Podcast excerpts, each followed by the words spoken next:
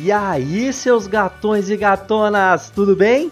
Peço que por favor compartilhe esse áudio com algum amigo e preparem-se, que vai começar a leitura do tema de hoje.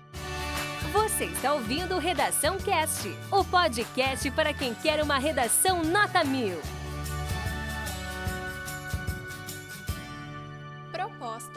Redação. A partir da leitura dos textos motivadores seguintes e com base nos conhecimentos construídos ao longo de sua formação, redija texto dissertativo argumentativo em norma padrão da língua portuguesa sobre o tema. Capacitismo: Desafios no combate ao preconceito contra as pessoas com deficiência no Brasil. Apresente proposta de intervenção que respeite os direitos humanos. Selecione, organize e relacione de forma coerente e coesa argumentos e fatos para a defesa de seu ponto de vista. Texto 1. Capacitismo é qualquer tipo de atitude que discrimina ou denota preconceito social contra pessoas com deficiência, PCDs, através de termos e expressões pejorativas que as classifiquem como inferiores a outras pessoas. Termos como retardado, aleijado, inválido e expressões do tipo que mancada, finge demência, não se faça de surdo, dentre outras, refletem rótulos extremamente pejorativos,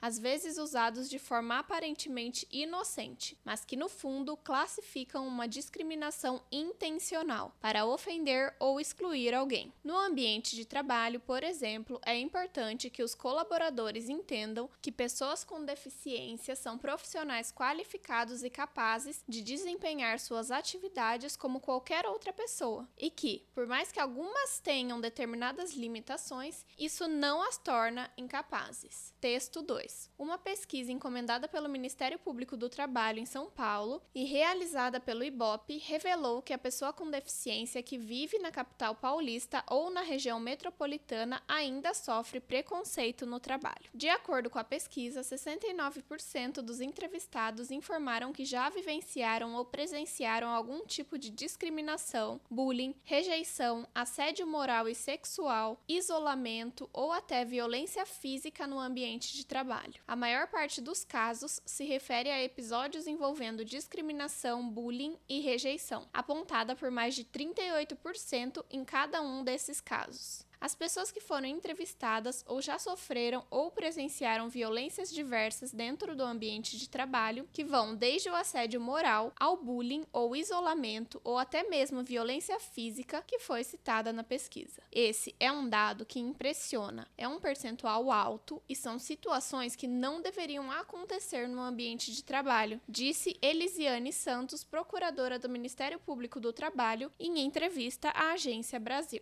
É importante não só fazer a empregabilidade e a inclusão da pessoa com deficiência, mas que essa inclusão seja efetiva, que o acesso ao trabalho se dê de forma digna e não exista essa discriminação com relação ao trabalhador com deficiência, alertou. Segundo Elisiane, o resultado da pesquisa é confirmado pelas denúncias que são recebidas constantemente pelo Ministério Público do Trabalho, a maioria relacionada a assédio. Muitas vezes a gente não recebe a denúncia dessa forma. A gente recebe outras denúncias sobre diferentes irregularidades e, em depoimentos, para entender aquela situação que ocorre na empresa, recebemos relatos de um trabalhador que menciona uma discriminação que ocorre no trabalho em face do trabalhador ter algum tipo de deficiência. Disse. Texto 3. O texto 3 trata-se de uma charge. Favor verificar a proposta em PDF para melhor compreensão. Texto 4. O texto 4 trata-se de um infográfico. Favor verificar a proposta em PDF para melhor compreensão.